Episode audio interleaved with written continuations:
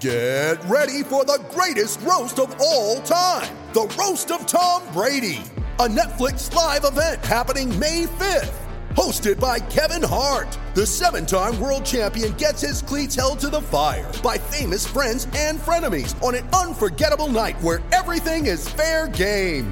Tune in on May 5th at 5 p.m. Pacific time for the Roast of Tom Brady, live only on Netflix. You ready? Showtime. On May 3rd, summer starts with The Fall Guy. Let's do it later. Let's drink a spicy margarita. Make some bad decisions. Yes. Audiences are falling in love with the most entertaining film of the year. Fall guy. Fall guy. Fall guy. That's what the poster said. See Ryan Gosling and Emily Blunt in the movie critics say exists to make you happy. Trying to make it out? Because nope. I don't either. It's not what I'm into right now. What are you into? Talking. Yeah. the Fall Guy. Only in theaters May 3rd. Rated PG-13.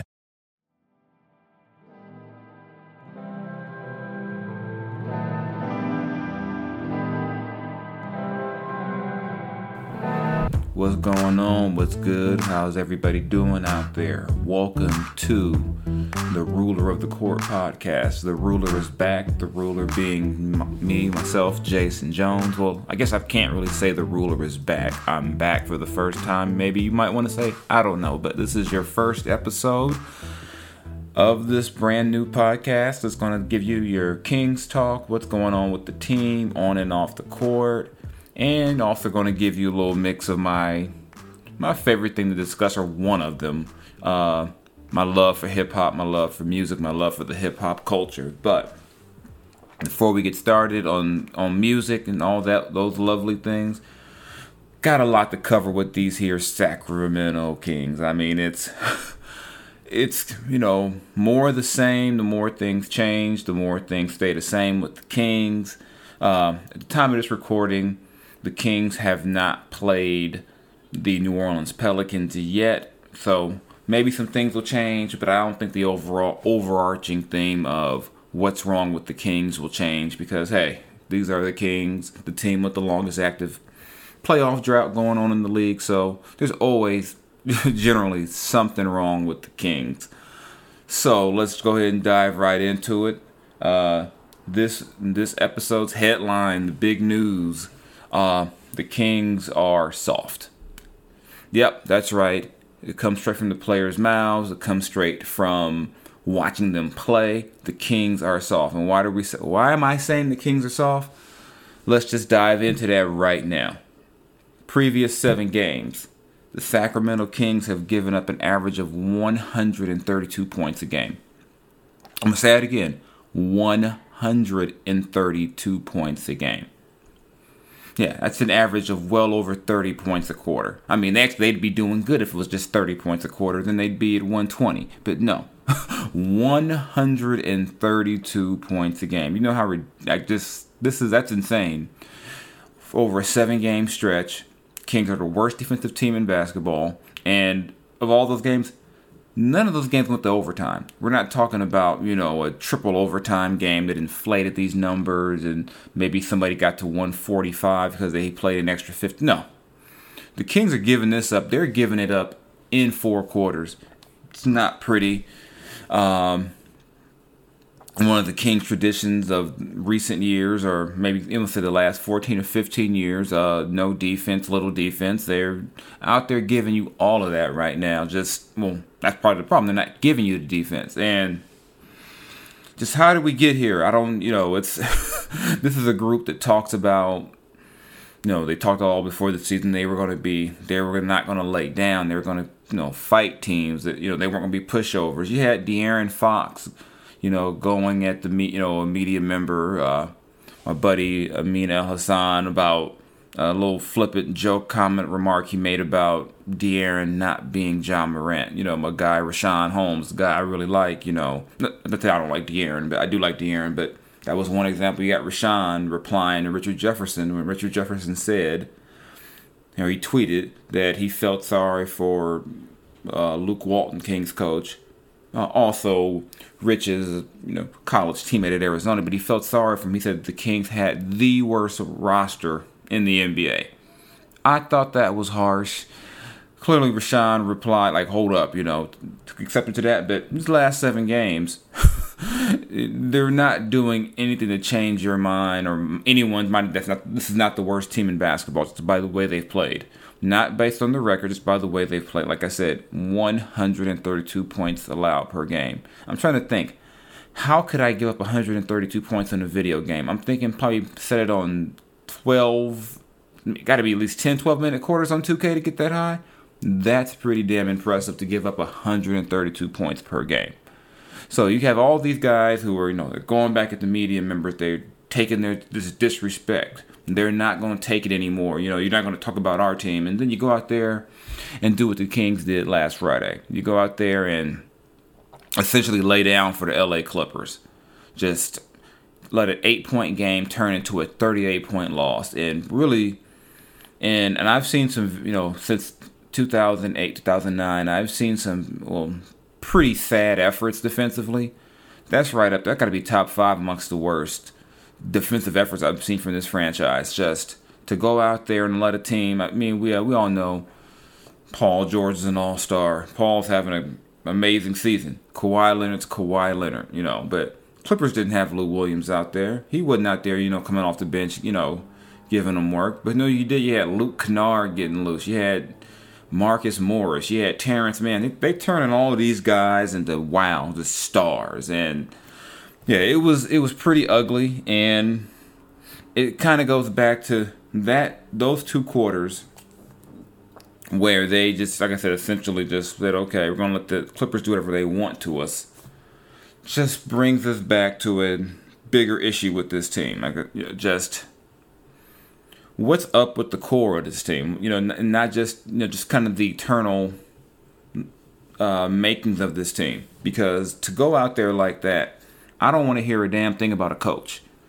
I don't care who your coach is. For you to go out there and play like that, to play essentially like you have no pride, like you just didn't care, that's not on the coach. You can't. Uh, these are grown men. These are professionals. No one should have to motivate you to go out there and play as Glenn Robinson said after the game, which is another story as to why, no, uh, that Glenn Robinson was speaking for the team Friday night. You know, that's another issue I'll get to later. I'm talking about the core of the team, but as he said, if you need Luke Walton, if you need Rico Hines, or you need someone to come there and get you hype, you're in the wrong business.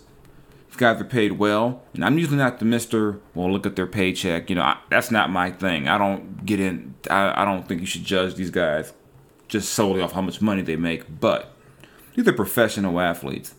And you people want to tell me that you know they need a coach to motivate them? No, you don't. How about the fact that Paul George is beating your head in? How about the fact that Kawhi Leonard's doing whatever he wants? About some pride. Haven't seen enough of that in the last couple of weeks, and maybe by time they the Kings get on the road this coming week, maybe they'll find some of that pride. You know, they'll be playing Memphis and coming up in you know not too distant future. Maybe they'll find some pride on their you know on, on out there on the road. Maybe something will you know register and they'll get this thing going. But right now, not a lot to be proud about.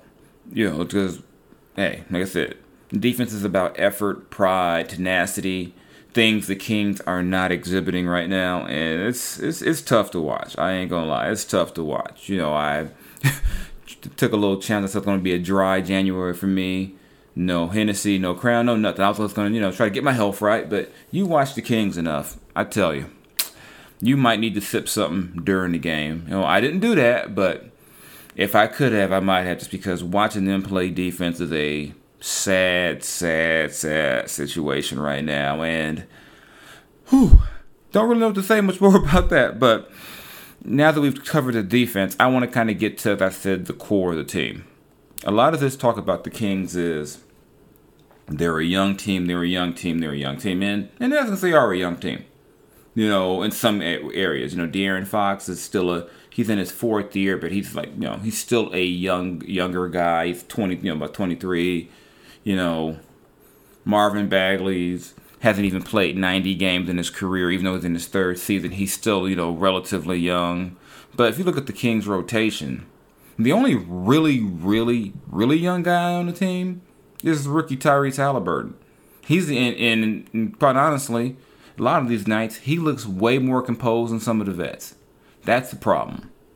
So, I go back to the core of this team. You know, and when I say the core, I'm talking about Fox, Buddy Hield, Marvin Bagley. Those are your three young, you know, you know, core nucleus pieces right now. And I, I would throw Halliburton in there too. You know, I'm looking at guys, you know, outside of Buddy, three guys still on their rookie deals. Fox's max deal kicks in next season, but these are kind of your young core pieces. And when t- when times get tough, these are the guys you should be looking to to kind of right the ship. I know people will say Harrison Barnes is in that mix. I would agree that Harrison's a leader on this team, but in terms of who has to be the best players for this team to be successful, you start with the backcourt with this team. You start with De'Aaron Fox and Buddy Hield, and quite they, they just they weren't they haven't been giving what the team needs consistently enough for this team to have a chance to fight. It's quite you know so you have to look at can this can that core because those four guys are they on course to build something that you would say you know what they got something there. I don't want to judge them all off of this week or these last seven games, but right now, you know, Marvin still got room to grow, but you got to put that spot, you know, and I think Tyrese has shown that he has the potential to be probably the, number one guy on this team in the not too distant future. So that put the spotlight on the two guys, Buddy and De'Aaron. De'Aaron spoke to the media on Saturday and talked about how this is after Harrison Barnes came out and flat out said the team had been soft. This is why they can't stop anybody. They're just being they're just soft. They played soft. And I would 100%, well, 200% agree that yes, they are. They have been soft. It, you know, it's, it's been laughable. But De, with, back to De'Aaron, what De'Aaron is saying that you know it's about you know being more consistent, and he then he said it starts with him, and I'm glad he said that because that that's probably the most the truest thing he said during his media time. It does start with him. You don't give a guy a max contract. I mean, if you look at the guys that got max contracts uh, from the 2017 draft class, De'Aaron's the only one who hasn't been an All Star. He's the only one I think who hasn't been to the playoffs. So the spotlight, rightfully so, is on De'Aaron right now. What are you going to do to fix this thing? What are you going to do to get this thing going? And going back for the last two or three years, one of the questions the Kings internally you know, whether it be front office, you know, coaching wise, I've always had about De'Aaron is, is he going to be that guy who's going to be a, you know, that leader? Is he going to be that guy who we can turn to to be that franchise cornerstone? Is he a, you know, elite level all star? Or is he just a, maybe just a very good player? You know, is he, is he Mike Conley? Know, who's had a, you know, a a great career but has never been that franchise player? Or is he Russell Westbrook? Is he that guy who's just going to impose his will and just dominate games? And right now, he's way more Mike Conley than he is, you know, than he is a Chris Paul, Russell Westbrook. You know, right now De'Aaron's averaging about 19 points, five assists, shooting 45 percent about 35% from three, a tad above 70%, you know, from the free throw line. Just those aren't, you know, superstar numbers. Those aren't all-star numbers, especially when your team is five and eight. You know, you don't get a pass for being a good leader when your team is five and eight. And really, right now, no one's giving De'Aaron a pass. And right now, he shouldn't get a pass because he's not playing up to the level he needs to play at on a consistent level. We see flashes of it, you know, we saw it a couple of games ago against Portland when he, you know, put up some decent numbers against Dame and CJ. We saw it a little bit against, you know, Indiana when he went against Malcolm Brogdon. But De'Aaron's got to be a pain in the ass for everybody. He plays every single night on both ends of the court. Teams should hate having to see De'Aaron Fox on the schedule. They, the opposing point guard should be like, "Oh damn, here we go again. I got to chase this dude around." and he's going to be a pain on defense. He's going to use those long arms and that that quickness. He's going to he's going to you know frustrate me. It's going to be a pain. He's going to make it hard for me to get up the court. That should be the standard. That should be the norm. That should be set in the table. And I think may you know perhaps maybe these you know this last couple of weeks that'll put De'Aaron in that mindset because, as I said, that was one of the questions about De'Aaron is just not not his talent, but does he have the intangibles to be a leader? It's something I've talked to him about. It's something he said. You know, he's always said he's working at getting better about being more vocal. But I think right now it's not so much the being vocal that they need from De'Aaron. They need the play. They need him to play like a franchise player. Yeah, true. Maybe De'Aaron's not a you know a number one, top five, top ten type player. Eventually, he's not in that elite. You know, build a team. You know, build a team around that guy or that guy as the centerpiece. Maybe he's not. But for what you know, what he can be right now is a guy that, as the season goes on, where, where teams around the league say, you know what, he's playing at an all-star level. You know, he's shown flashes. He showed flashes last, you know, about a year, a little more than a year ago when the Kings went on that run over about a 20-game stretch to get themselves in a position to, you know, earn a trip to the bubble. They went 13 and 7 over 20, and De'Aaron played some of the best basketball of his career. He showed it early on in the bubble when he got there and where he was aggressive, attacking, going at going at guys. He's shown that he can do it, but as he said, and, and I co-sign, and I'm pretty sure coach staff co-signs. He's got to do. He's got to do it all the time. It's one of those things where De'Aaron's talked about it, and he said the coaches ask him, "Why don't? Why aren't you aggressive all the time?" And he really has no answer. No, I don't know, and that's if he's going to be the leader of this team. The one thing we can never question about De'Aaron, if he's the leader of this team, is his aggression there should never be a question of whether or not De'Aaron is going all out all the time. And right now there are questions about it, just because you can't, you know, he can't outscore Reggie Jackson, you know, fourteen to eleven.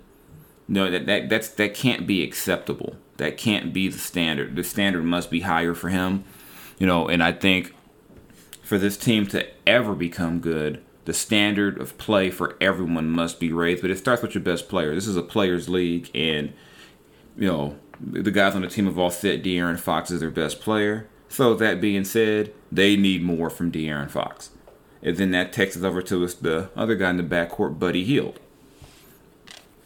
know, I, will never question Buddy Hield's work ethic, his desire. I think Buddy Hield's one of the hardest working guys I've ever seen you know, in the that I've covered in the league. I mean, Buddy is a straight gym rat. But that being said, they need more for Buddy. And I think, you know, Buddy said the right things, but Buddy's got to do also got to bring that as well.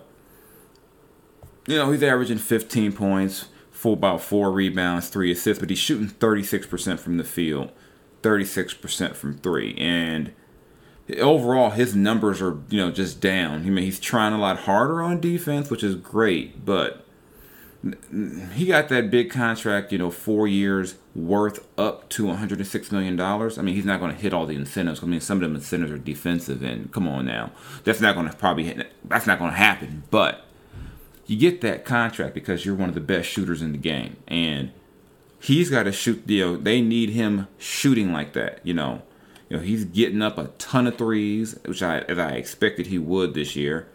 He's you know he's going to get up a ton of those, but he's got to he's got to uh, overall bring that entire shooting percentage up, shooting thirty six percent for the season. No, even though it's a long season, you know that's not you know we got enough games now. We can say this is not. It may qualify as a slight slump for Buddy in terms of his shooting. You know, teams are defending him differently but you know, my man is getting up an insane amount of threes per game. Uh, as you know, as you know, he's up he's up right now. Prior to playing the Pelicans, almost 15 threes a game, which is where he was last about where he was last season. But he's just not making them at the same rate. So it's just oh, it's, uh, yo, so yeah, this is gonna be. this is to be you know something to watch. You know, I just think it's. Uh, actually, let me let me dial that back. I, I think I might have misspoke on his threes. He actually had eleven. I was uh, sorry, I had the wrong stats in front of me. Y'all forgive me. You know, watching the Kings play defense is fried my brain. Buddy's at about 11 threes per game, uh, which is where he was last year, making about four. So, so yeah, that's about where he is. But no, you can't have him shooting, you know, 36% overall. I mean, he's taking 15 shots a game. He's making five and a half, you know, on average five and a half shots a game. Where he's been, you know, he's he hasn't been at that level since his rookie year in terms of shot making. The Kings need more from him, you know. Buddy has all the confidence in the world to shoot, but he's got to he's got to give them more. I don't think I'm not breaking any news with saying that, but he has to give them more. The Kings need more from Buddy Hield. So, if this thing is going to get turned around, with me, from where I sit, it starts with those two guys in the backcourt, then it flows from there. If De'Aaron's being a dog on the ball defensively, like I said, Buddy is not going to be Tony Allen. Buddy is not going to be Kawhi Leonard on the perimeter. But as long as Buddy is giving effort and trying, you can cover up for maybe some of his deficiencies. But you can't have, you know, you can't you can't only have Harrison Barnes and Richaun Holmes being your solid defenders and then have three weak links around that. You can't have that because what you have is you'll get what the Clippers did to you. The Clippers are going to you get your ass, your head handed to you, your ass beat, which is what happened to them, and it'll keep on happening until the, these guys as a group hold each other accountable, until the coaching staff also holds them accountable, and they do better. Because if they're going to play defense like that, I'd rather watch Cory Joseph and Tyrese Halliburton in the backcourt, and knowing they're at least trying if they're making mistakes where there's no question about their effort. And it's a damn shame that for a team that says it wants to make the playoffs, they, they're tired of being a butt of the joke of teams around the league, that we're talking about effort. That's that right there tells you all you need to know about what's going on with this season. Which brings me to my last point about this here Kings team. It's just about the culture. We talked about how they're doing, how this core, though that young core, so to speak. Because I'm not going to call them a young. They have, they do have a young nucleus, but overall, I don't think this is a young team. But it brings us to the culture. Uh, I go away. Like I said, I've been covering this team, as you most of you all know, since 2009. So I've got a long history of veterans who come to this team and ask me, "Has it always been this way?" I'm like, Pretty much, yeah. And what they mean is the young anointed or you know, so-called best young player on the team not being held accountable, not being held to a high enough standard to turn things around. And let's just do recent history with the group, this kind of young group that you have right now. You had Iman Shumpert who would get into people about not not not playing hard. You know, you had him before. Then after Iman, you know, Kings got tired of or whatever. They didn't think he was a good influence in the locker room, blah blah blah, whatever, whatever. They move on from they trade Iman. You eventually get Harrison Barnes in there, and you finish out the you know 2018-19 season. But you get last year, you know, Trevor Ariza side eyeing these, you know, some of these guys about their effort. But of course, you know the way Kings Twitter, Kings fans work. No one liked Trevor Ariza, so you know and plus, they probably, you know, the Kings were probably playing him a little more than they planned to play him, but that's just the way the season was shaking out for whatever reason. Luke Walton trusted him, so Luke was going to go to the guy he trusted, you know, just, you know, to get stops or to, to be a defender. So you, you move on from him, you get Kent Bazemore in. Kent Bazemore is talking about being, you know, discipline, accountability. No, the, the, that's what Bays is talking about. You fast forward to this season. Bays is now on Golden State. Now it's Glenn Robinson and Hassan Whiteside saying the exact same things. And they are not going to call anyone out by their name, which is because you know you're going to protect your teammates. But if everyone's saying there's not a culture of accountability, or we need to be more accountable, we need you know to give more effort on that end. That points back to whoever the building blocks or the core building pieces of that team. So as of now, you know, De'Aaron, Buddy, Marvin, these guys are all on notice. All of I think the only one right now who's going to get a pass from anyone is Tyrese being a rookie. But like I said, I'm I'm starting with the backcourt. Those guys have got to be better. They've got to they've got to show the culture is different. Because right now the culture doesn't look any different at all. I don't care if you replace the coach. I don't care who's. I don't. I'm not convinced that, that they're going to be any different. I mean, some of those guys from that group didn't like playing for Dave Joerger. Get rid of Dave. You get a coach in they all say they like. You know, he communicates so much better. He always lets us know what's going on. Same effort. At some point, you have to ask are these efforts in their DNA? Can it be changed? That's what I'm looking for, starting with the New Orleans game and then the road trip. can they show that they're not just the same old Kings? Because right now, I'm about ready to just go ahead and go full into uh, draft mode and wonder who they're going to pick in the lottery. So, with that being said, I've talked way, I've talked enough about the Kings and their problems, and we're going to talk a lot about the, Kings and probably their problems all, all, all season. But I want to jump into something I'm really excited to talk about. Uh, my hip hop segment, my music segment. Yo, this is what I do this segment might get you know flipped over the course of the season. I might mix in some you know some pop culture, reality TV stuff. Y'all, y'all, if you follow me on Twitter, you know I'm random. I might be talking about Real Housewives of Atlanta. Don't judge me. I like trash TV sometime. I might talk about pro wrestling. You don't know where I'm gonna go with this, but the staple of this of the Ruler of the Court podcast. Shout out to Slick Rick. Shout out to Jay Z with the rulers back. You know all that stuff. Is that I rule this court, and we're gonna talk about one thing I love to talk about, like I said, is hip hop. And I'm gonna I'm gonna start off by taking everyone back in history. Past week was the anniversary. The I can't believe I'm saying this. The 30 year anniversary of the release of one of the best hip hop West Coast hip hop albums of all time.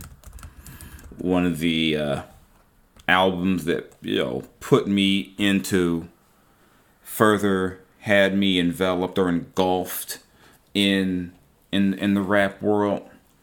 Uh, January 15th, 1991, on Profile Records. This album, Quik is the name, by the legendary DJ Quik dropped. Thir- like I said, 30 years ago. Man, I'm old. I was in middle school when this dropped had no business knowing all these songs, had no business listening to them.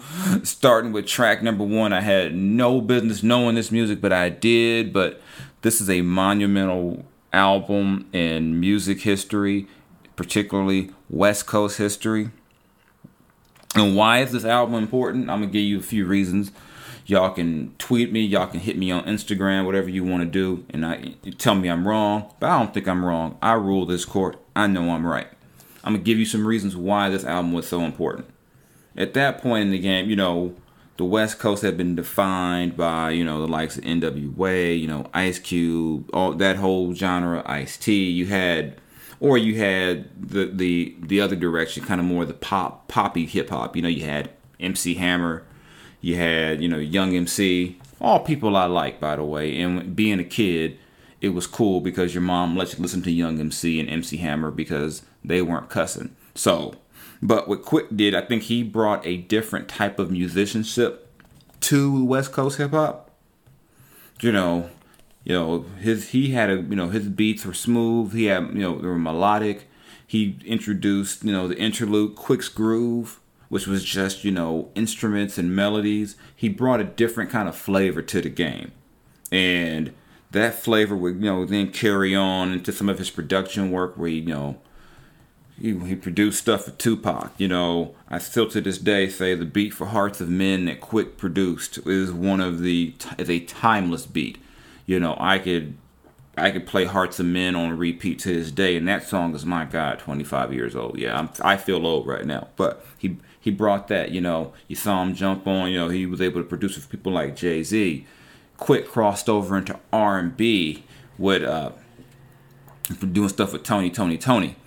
You know, he did some his music, his music and his style had an impact not just on West Coast hip hop, but hip hop as a whole. And side note, Quik's hairstyle had impact on my prom hair in 1996 when I wore a press and curl to the prom. Uh, might them pictures one day on social media, but yeah, your boy did uh, get the go to the shop and get the hair pressed out for the prom because I was trying to be fly like guys like Quik. You know, had my pink rollers in, but that's like I said. I'm going. I'm kind of veering off on y'all right now, but like I said, this album right here and is to me is one of the best you know, albums ever talking about, you know, the, the single tonight, you know, just the you know the tale of a guy drinking too much and yeah, you're gonna do it again tonight. You know, you're gonna do it again. You know, you know, and this born and raised in Compton, it was a different type of. It, it, wasn't that hard, you know. Boom, straight out of Compton. NWA gave you. It was a different thing, you know, and yeah, you know, introduced some of us who had no business knowing about it. Introduced us to, you know, Socko and Jen. You know, that's probably not good for a kid to know about, but it what. But hey, it is what it is. But this album right here, just like I said established a different type of music for the West Coast. It gave us, you know, Second to None, Hi-C, AMG, Mausberg. Just uh, it, it spawned, you know, it gave us some other stuff, and then Quik would go on to give us other classics, you know, Way 2 Fonky, you know, which gave us the single Jus Lyke Compton. He gave us, you know, Dollars and Cents. His, his back and forth with MC Eiht. He just it just spawned so much, and it was gangster rap, but it was like a it was smooth gangster rap, if if that makes any sense to y'all. So I wanted to shout out and give credit and props to the one and only DJ Quik, who actually I did see at a Kings Clippers game. He was performing at halftime. In retrospect, I should have said something and got a picture and autograph something, not an autograph, at least a picture. You know, he's one of my favorite all-time artists. But hey, I wasn't trying to be, you know, I wasn't trying to be a little fanboy or nothing at that moment. But one thing I've 2020 taught me was that you know what, you got to take advantage of some of the moments. Don't let memories pass you by. And so that's why I wanted to start this thing off by taking y'all back in history a little bit on a little hip hop you know, hit me up if you got a disagreement. I'd love to debate this. You know, we can have some fun with it. And let me know what you're listening to. Right now, I've actually kind of been a little more of an R&B thing. I've been on this new Jazmine Sullivan, Tales. I love how, you know, she's, you know, giving women a, a voice, a platform to speak their truth in a different way. That ain't hip hop, but hey, to me, I'll we can talk about anything about music. Let me know what you're listening to new what you think is coming out, you think I might like, we can discuss it here. This time we did a you know a trip in hip hop history. I might go back 30 years. I might go back a year. I might do something current next time. I can't tell you, but just know you're gonna get your good King's talk here. My un mm, the unadulterated, unfiltered point of view that I only I can give you, and we're gonna go here and dive into a little music every now and then. Probably even have some musical guests you know, hopefully, you know, not just Kings guests, maybe mixing some music and sports, you know, because we all know that basketball players all want to be rappers and all rappers want to be basketball players. So, hey, it is what it is. So, I'm not going to drag this out much longer, y'all. I appreciate you checking out the very first episode of the Ruler of the Court podcast. I am the ruler of this court. I'm your honored so honored to be your host. I am Jason Jones of The Athletic, of the Basketball Podcast Network. I'm just everywhere. Y'all know where to find me. Check me out on Twitter, Mr. underscore Jason Jones. Instagram, Mr. Jones LBC. Uh, theathletic.com. And yeah, we're going to keep this thing rolling. Thanks again. I appreciate you. Hit me up we will we can keep chopping this thing up and keep making this thing bigger and better. Appreciate it. Catch you next time, and I'm out.